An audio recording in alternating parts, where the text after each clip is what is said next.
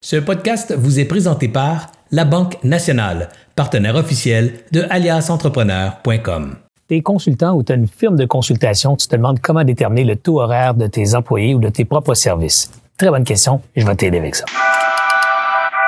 Alors allons d'abord avec la mathématique pour essayer de voir une certaine cohérence dans l'établissement de son taux horaire. On va prendre une année de 52 semaines avec un maximum de facturables, je dirais, relativement cohérent de 40 heures semaine. 40 heures fois 52 semaines par année, on sait déjà que ça donne 2080 heures facturables dans une année. On ne travaillera pas 52 semaines dans l'année, on va en prendre au moins 2 de congés. Donc, ça fait 50 semaines fois 40 heures, on est rendu à 2000. Ça, 2000, là, c'est le nombre maximum ou à peu près, de façon, je dirais, respectueuse de son équilibre, de sa santé et des conditions de travail en général qu'on peut facturer dans une année. 2000 heures maximum.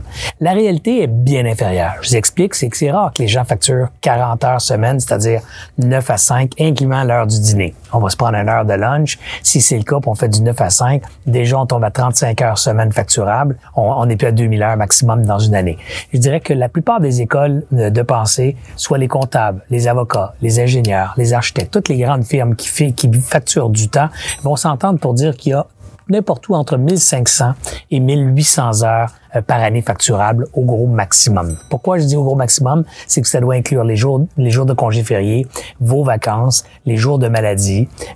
Et si j'enlève tout ça là, du 2080 heures maximum facturable dans une année, on va tomber à peu près à 1800, 1750. Donc, on va y aller pour le fun mathématiquement à 1800 heures. Ce 1800 heures, maintenant, c'est pas vrai qu'il va être facturable au complet sur une période d'une année. Rappelez-vous que dans ce 1800 heures-là, que vous allez consacrer au travail dans une période d'année, vous allez devoir en consacrer au compte à recevoir, c'est-à-dire à collecter vos clients. Donc, il y a du temps facturable que vous pouvez pas facturer, que vous devez consacrer à la gestion de votre entreprise. Il y a un autre élément important qui se fait pas non plus en dehors des heures de travail, c'est le temps que vous devez consacrer à vendre, c'est-à-dire à renouveler vos mandats ou aller chercher des nouveaux mandats. Et plus la nature de votre business implique des mandats de courte durée, plus le temps de vente est important dans votre période de temps facturable. Si vous prenez des mandats d'1 an, ben forcément, pendant toute cette année-là, vous n'êtes pas obligé d'être en activité de vente toute l'année ou 30 % de votre temps pour assurer l'année d'après.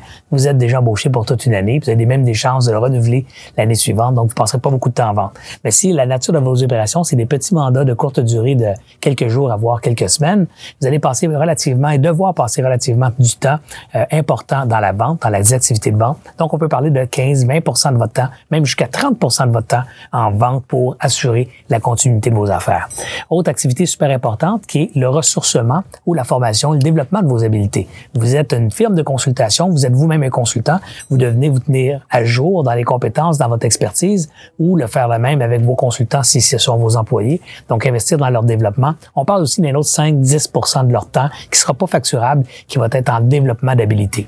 Et enfin, il y a une autre partie de votre temps qui est pas facturable, qui est, je dirais, la perte de productivité. Vous savez très bien que vous faites des mandats et vous ne facturez pas chacune des secondes que vous y travaillez parce que dans certains cas, le temps que vous avez consacré à la réalisation du mandat, vous avez pris un petit peu plus de temps que normal parce que vous étiez moins en forme, moins productif, vous avez jasé un peu ou vous avez été dérangé par d'autres éléments contextuels qui fait que c'est pas 100 % de votre temps qui va être d'une façon ou d'une autre facturable, mais peut-être un autre 10-15 % que vous allez enlever. Si j'ajoute tous ces 10-15 %-là, on peut facilement se retrouver dans certains cas jusqu'à 40 % de votre temps qui n'est pas facturable et même 60-65 % de votre temps qui sera pas facturable dans une période d'une année. On va dire que vous avez, un exemple, 850 heures facturables dans une année, maximum, selon en tenant compte de tous les éléments là, que j'ai mis d'à côté parce que vous êtes une petite firme ou vous êtes même travailleur autonome et tout seul à votre compte.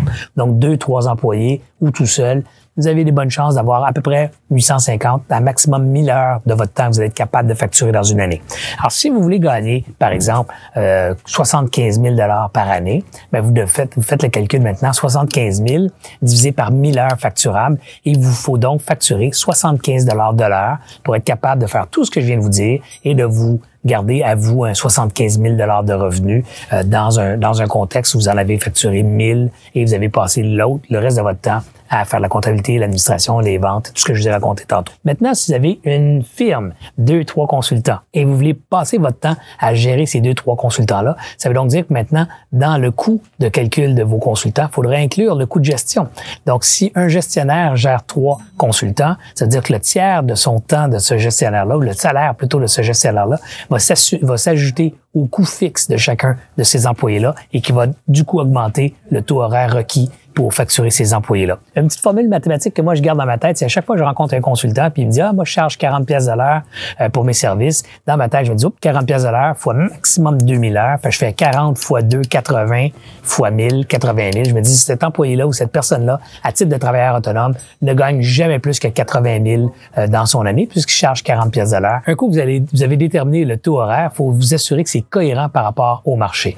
Donc, vous devez appeler quelques concurrents ou quelques clients, leur poser la question combien ils chargent, combien ils payent, pour ultimement déterminer si le prix que vous avez trouvé ou identifié est dans le marché, soit un peu dans le haut dans le marché, soit un peu bas. Si vous êtes complètement dehors du marché, donc trop haut par rapport au marché, posez-vous la question pourquoi. Qu'est-ce que vous offrez de plus que ces gens pour justifier votre prix? Si vous n'avez pas de réponse à ça, vous payez donc trop cher vos employés ou vous-même et vous devez ajuster votre salaire à la baisse pour être évidemment dans le marché, dans un positionnement stratégique adéquat dans le marché. À l'inverse, c'est aussi vrai. Si vous n'êtes pas assez cher, posez-vous la question soit que vous ne payez pas assez cher vos employés, soit que votre stratégie de prix n'est pas bonne ou soit que vous avez fait des erreurs dans votre calcul ou dans vos déterminations.